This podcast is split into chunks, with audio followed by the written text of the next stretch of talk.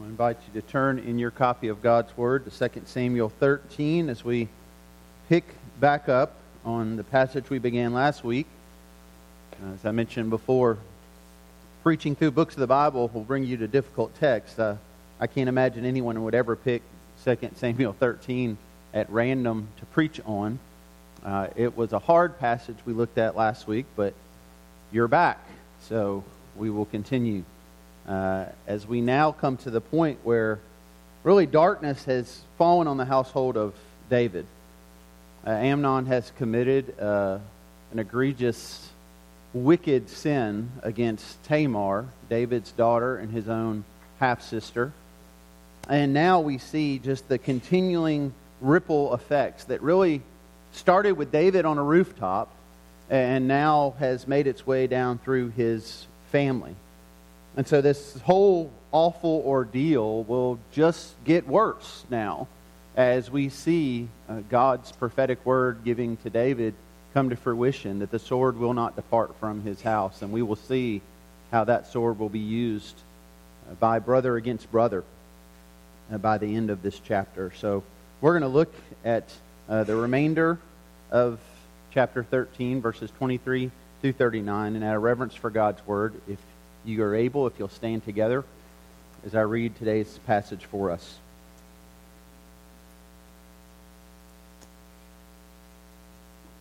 After two full years, Absalom had sheep shears at Baalhazor, which is near Ephraim. And Absalom invited all the king's sons. And Absalom came to the king and said, Behold, your servant has sheep shearers. Please let the king and his servants go out with your servants.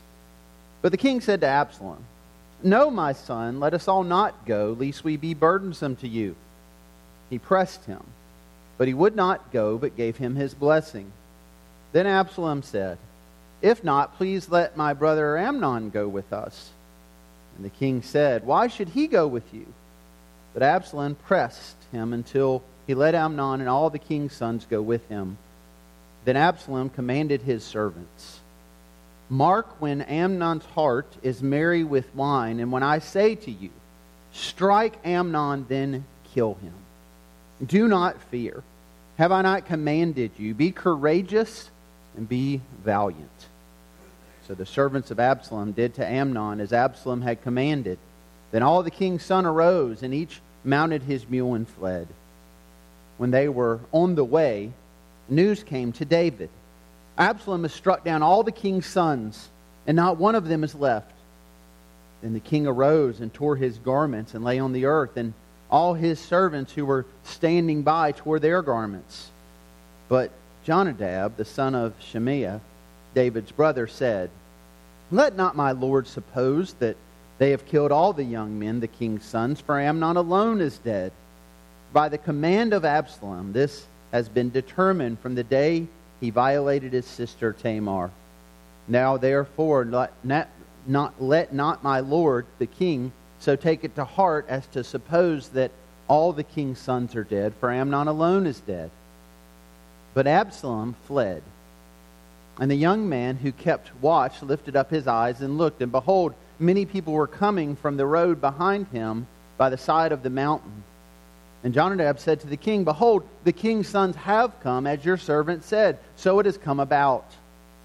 And as soon as he had finished speaking, behold, the king's sons came and lifted up their voice and wept. And the king also and all his servants wept very bitterly. But Absalom fled and went to Talmai, the son of Ammihud, king of Geshur. And David mourned for his son day after day. So Absalom fled and went to Geshur and was there three years. And the spirit of the king longed to go out to Absalom because he was comforted about Amnon since he was dead. If you would pray with me.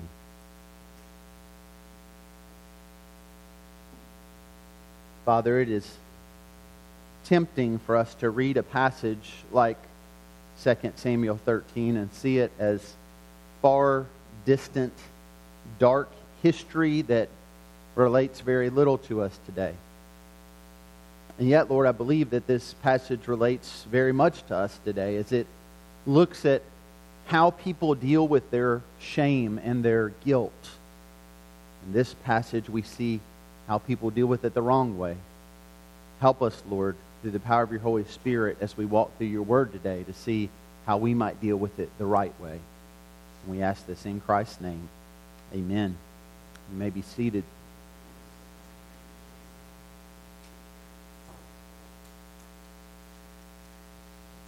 On the grounds of the U.S. Military Academy in West Point, there are plaques. And those plaques commemorate all the generals that served in the American Revolutionary War. But uh, one of those plaques is unique because on that plaque it simply has the rank Major General and the date born 1740. But there's no name on that plaque. That plaque is for Benedict Arnold. Now, many of you know that name, but you may not know that he was one of the great heroes of the American Revolutionary War. But his name is absent from that plaque because his name has now become synonymous with shame. His name even means to us today traitor. Because when he was given command of West Point, he, he sold out his country. He sold out his position on the promise of riches from the British Army. His plans never quite came to fruition. The British never really paid him what they promised to pay him, but he was a traitor nonetheless. He fled to the British side, and ultimately, he and his family went to England, where he died in relative obscurity. Many historians have noted that had Arnold died before that act of betrayal, he would have gone down in history as an American hero. But what we know him for today is simply that he was a traitor and simply that he was covered in shame, and he died in that shame. As we come to our text today, we are reminded of another who died in shame. And we come to the reminder here that, that Amnon, who was next in line to the throne, who could have been hailed as a national hero. He, he followed the lust of his flesh. He went down this wicked road of sin. His life then was covered in shame, and he dies in that shame. Had he died before that wicked act, well, he would have had a hero's burial. He would have been remembered as the great prince of Israel. But how we find him dying in this passage is directly a result of his egregious sin against his sister, the hatred of his brother, the sword that the Lord said would come to David's house and would not depart, a sword that brought with it shame. And there's lots of shame in this passage. Really, the very first mention of shame came in our last study when Tamar was pleading with her brother not to violate her and commit this wickedness against her. You may remember that she says to him, Where would I go with my shame? Now, of course, her shame was a direct result of the sin of her brother, not her own sin. But we see this introduction of shame from Amnon's great sin. And we see the shame that's already come to the house from David's great sin. And now we see the shame that will come from Absalom and the sin he commits in murdering his brother. And that question that Tamar asked really hangs over this whole passage. Where do we go with our shame? Where would Amnon go with his shame? Where would Absalom go with his shame? Where would David go with his shame? Ultimately, where do we go with ours?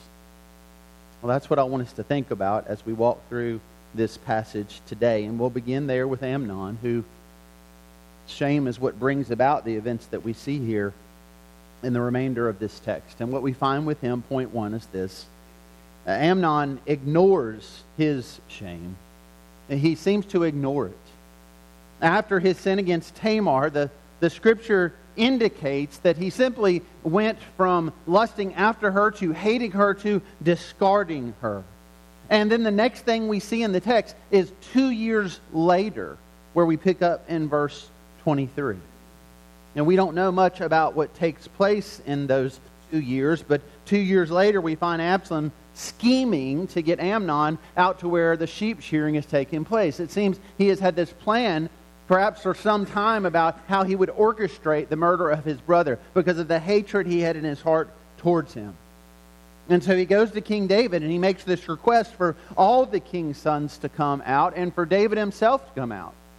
Now, most agree in studying this passage that he really didn't want David to come, but this was just a scheme. Uh, this was just a way for him to get David, or to send the prince, to send his, his son, the next in line, to the throne out with the rest of the king's sons. And that's exactly what happens. And so Amnon goes two years later, after that wickedness was committed against his sister Tamar. Now, again, we don't really have a lot in the text that tells us about those two years. But when I think about Amnon, the passage that comes to mind is what we read in Philippians 3:19, where Paul is speaking there about those who are enemies of the cross, enemies of Christ, and he says this about them. He says their end is destruction, their god is their belly, and they glory in their shame with mind set on earthly things. If anyone ever had a mind set on earthly things, whose God was their carnal desires, it was Amnon. Eh, his desire was for his sister. And he pursued this wickedness. And then he seems to have relatively no shame, or at least the shame he does have, he ignores it.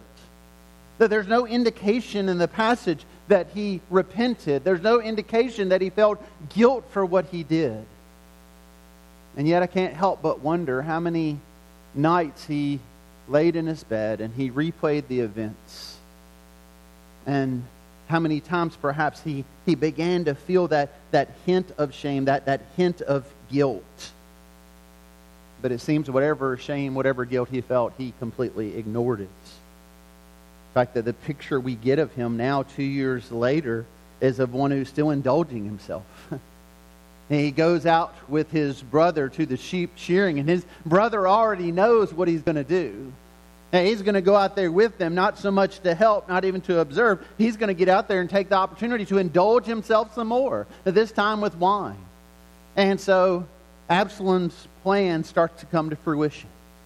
And he tells his servants that when Amnon is married with wine, not if he gets married with wine, but when it happens, because he knows it will, well, that's when they're to kill him. And so the events play out. No evidence of repentance, nothing in the passage about sorrow or remorse from Amnon.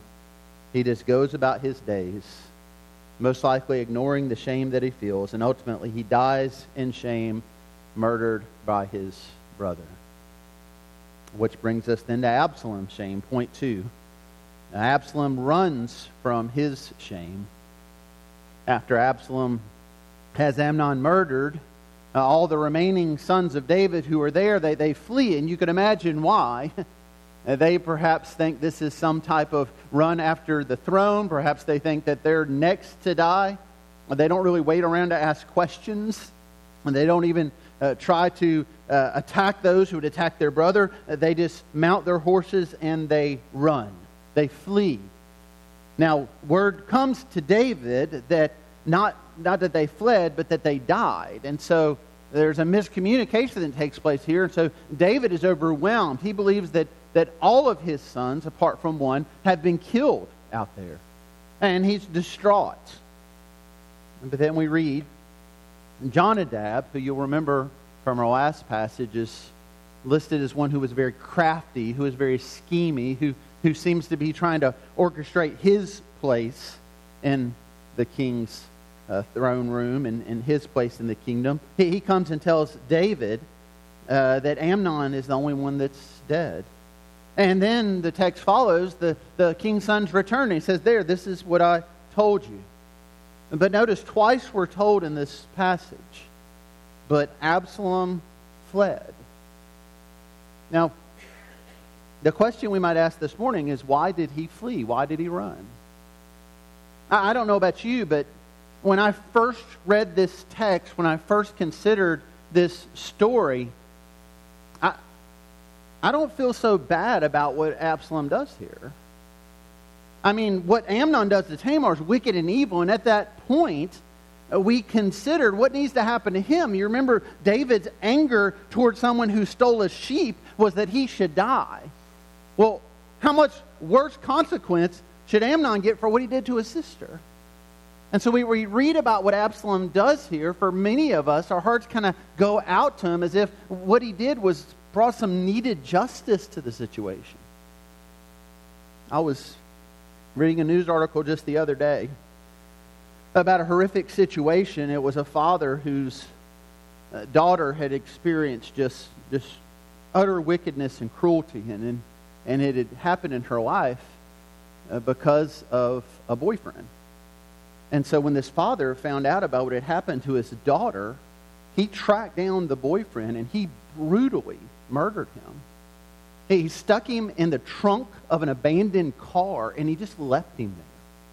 And a year later, they found that dead man in the trunk. They traced it back to the father, and now the father's on trial for murder. I don't know about you, but as I read that article and as it talked about just the, the brutality that had happened to his daughter, I couldn't help but think about my own children and my own daughters. I started thinking about places on my farm I would bury someone who did something like that. And you're nodding because we, we identify with that, don't we? we? We want justice. We want the guilty to be punished.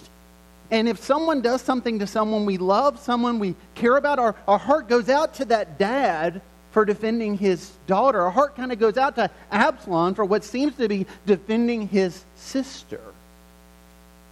So, why did he run? Well, friends, he ran because he felt guilt and he felt shame.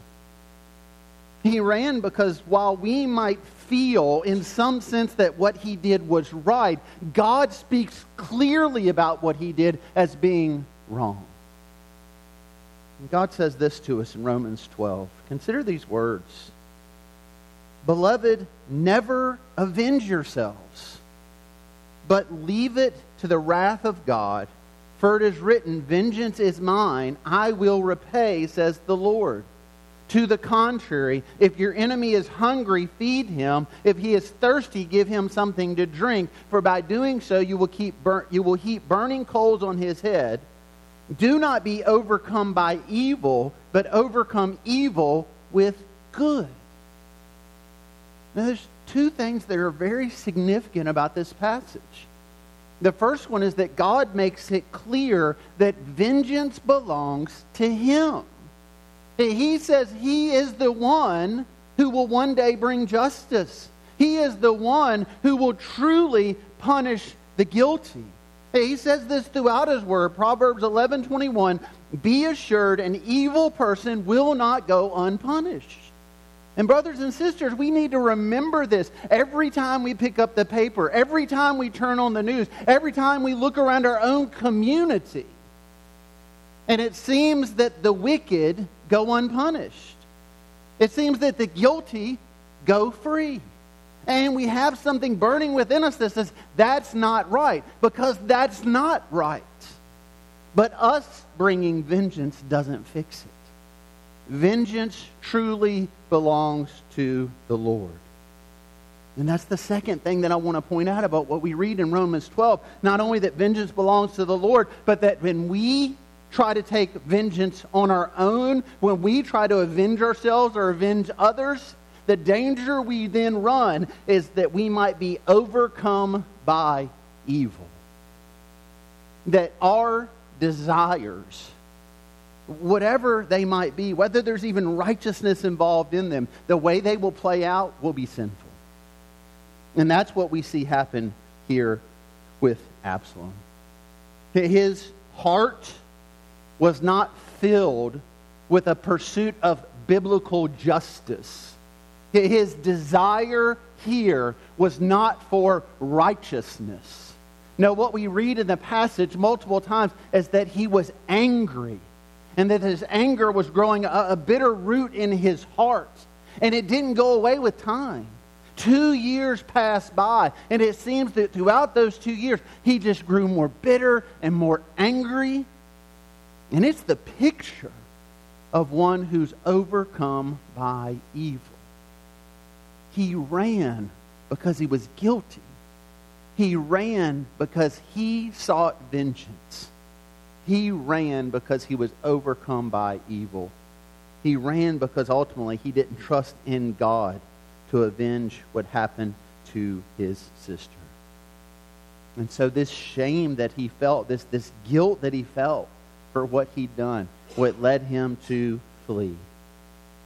The text tells us he fled to Talmai, the king of Geshur. And we learned earlier in uh, our study that Talmai was Absalom's maternal grandfather. And Geshur was, was outside of King David's jurisdiction. And so this seemed like a good place for him to hide. And that's exactly what he did. He hid from his father. He hid from his father's army. He hid in his shame for three years. Amnon ignored his. Absalom ran from his. And then we come to David, point three. And we find that David was overwhelmed by his shame. He was overwhelmed by it. We read here in verse 39, in the very last verse of our chapter. And the spirit of the king longed to go out to Absalom because he was comforted about Amnon since he was dead. Now, the Hebrew in this passage is, is very difficult to translate, and so our English translations tend to go one way or another, but, but what's actually written here could mean two very different things. Uh, first, what this passage could mean is that David was simply yearning to see Absalom. That he had sort of gotten over the death of Amnon, and now his heart was going out to Absalom. He, he just yearned and longed to, to see him. Or he could be saying that he really didn't want to see him at all. He wasn't yearning to see him at all, but he had simply come to a decision that he wasn't going to take vengeance for Amnon's death. That, that he had come to a point where he decided he wasn't going to avenge the death of his son, by striking out against his other son, Absalom. Whatever the case, it's an indication to us that Absalom's going to be returning soon, and that's what will happen. But what we see in either place here is that, that, that David is overwhelmed in one way or another by all that has transpired. And, and you can imagine why. Again, I have no idea how this played out, but I, I would imagine, or have imagined, what it would have been like for David Perhaps to go back to that, that rooftop. You know, that rooftop where he had peered through that window. Perhaps he went up there years later at this point and he peers back through that window and just thinks back to that day when he saw Bathsheba bathing there and he starts to replay over and over in his mind all the events and how they transpired and how he got to where he was.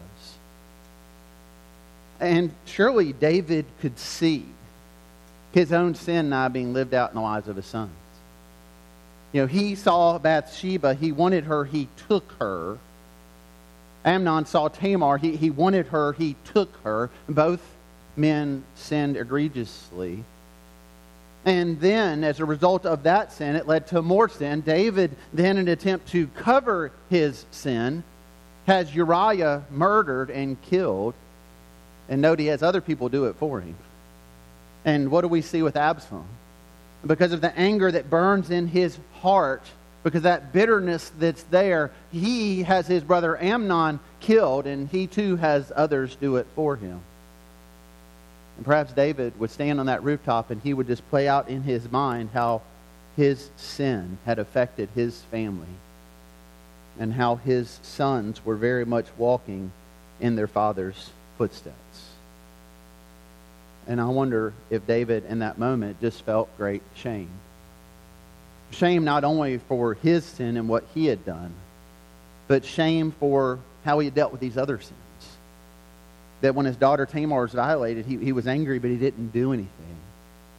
And that when his son kills his other son, well, he runs and hides, but again, there's, there's no indication here that he really does anything. And it would just seem that at this moment that, that he's just overwhelmed by that sense of shame. not exactly examples for us to follow here, but they are examples for us to learn from.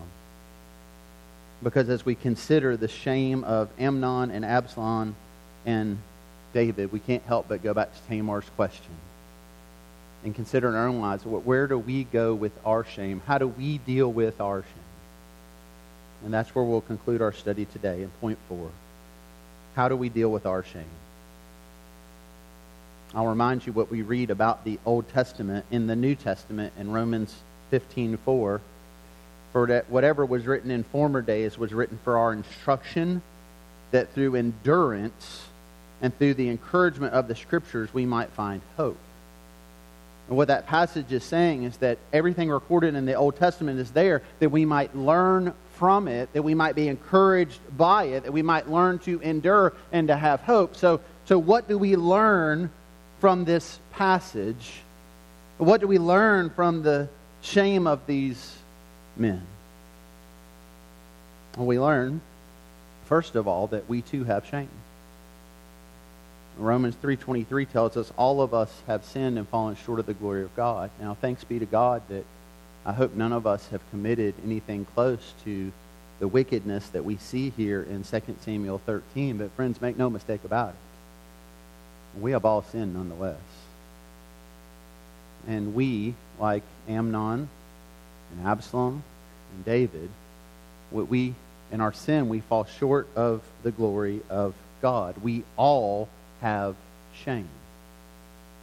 Every one of you in this room, you, you, you don't need me to give you a lesson on shame. You know what shame is. Perhaps some of you feel shame right, right now as you think about something you've done, something you've thought, something you're involved in even now. Perhaps even now the Holy Spirit is bringing that burden on your mind and heart that you should feel shame. And that you shouldn't ignore it like Amnon and that you shouldn't run from it like Absalom, and that you need not simply be overwhelmed by it like David, but that there's a better way. 300 years after Tamar asked that question, God answers it through the prophet Isaiah. Isaiah would write this in Isaiah 25 8, speaking of the coming of our Lord Jesus. He said, He will swallow up death forever, and the Lord God will wipe away every tear from our faces, and the reproach of his people he will take away from the earth, for the Lord has spoken. That word reproach in the Hebrew is the same exact word that Tamar uses for shame. She says, Who will take away my shame and reproach? And 300 years later, God says through the prophet Isaiah, Jesus will. He's the one who will take our shame away. And how does he do it? Isaiah goes on to write in Isaiah 53 Surely he has borne our griefs and carried our sorrows, our, our shame.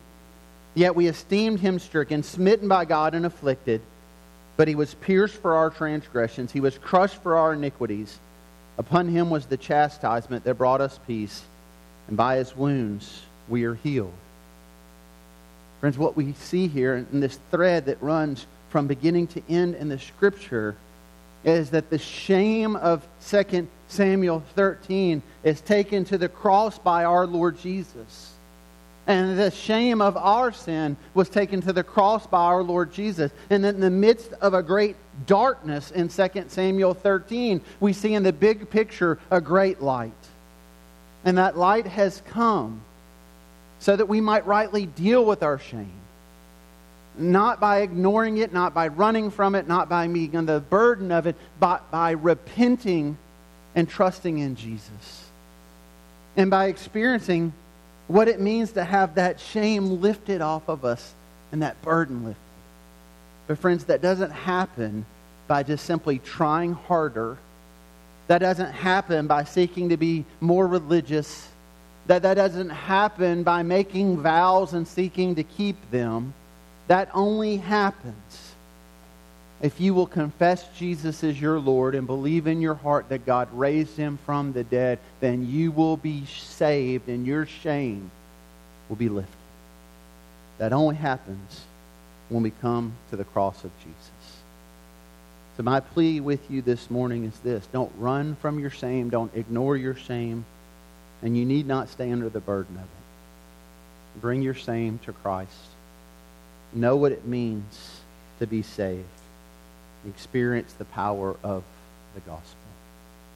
If you would stand with me and pray to that end. Father God, I do ask that you might help us to rightly deal with our shame.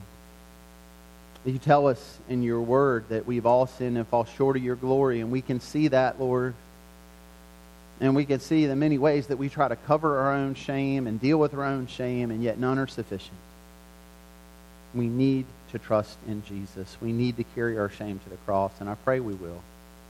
I pray for each of us this morning during this time of invitation that you, through the power of your Spirit, would bring conviction to our hearts, that you might help us to recognize sin in our life, that we would rightly repent of it, and that we would experience the cleansing work of the cross. We ask this in Jesus' name.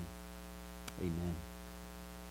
Church family, as we respond now to God's word and lift our voices and sing about what a Savior we have in Christ, we do invite you uh, to come as God leads, if He's leading you to come and respond to the gospel this morning, uh, to profess Christ as your Lord, uh, to follow through in obedience and believers' baptism, to start the process of joining this church family, or if you just need someone to, to pray with you, I'd be honored to do that. Others will be as well. So we invite you to sing, to respond, and to come as the Lord leads.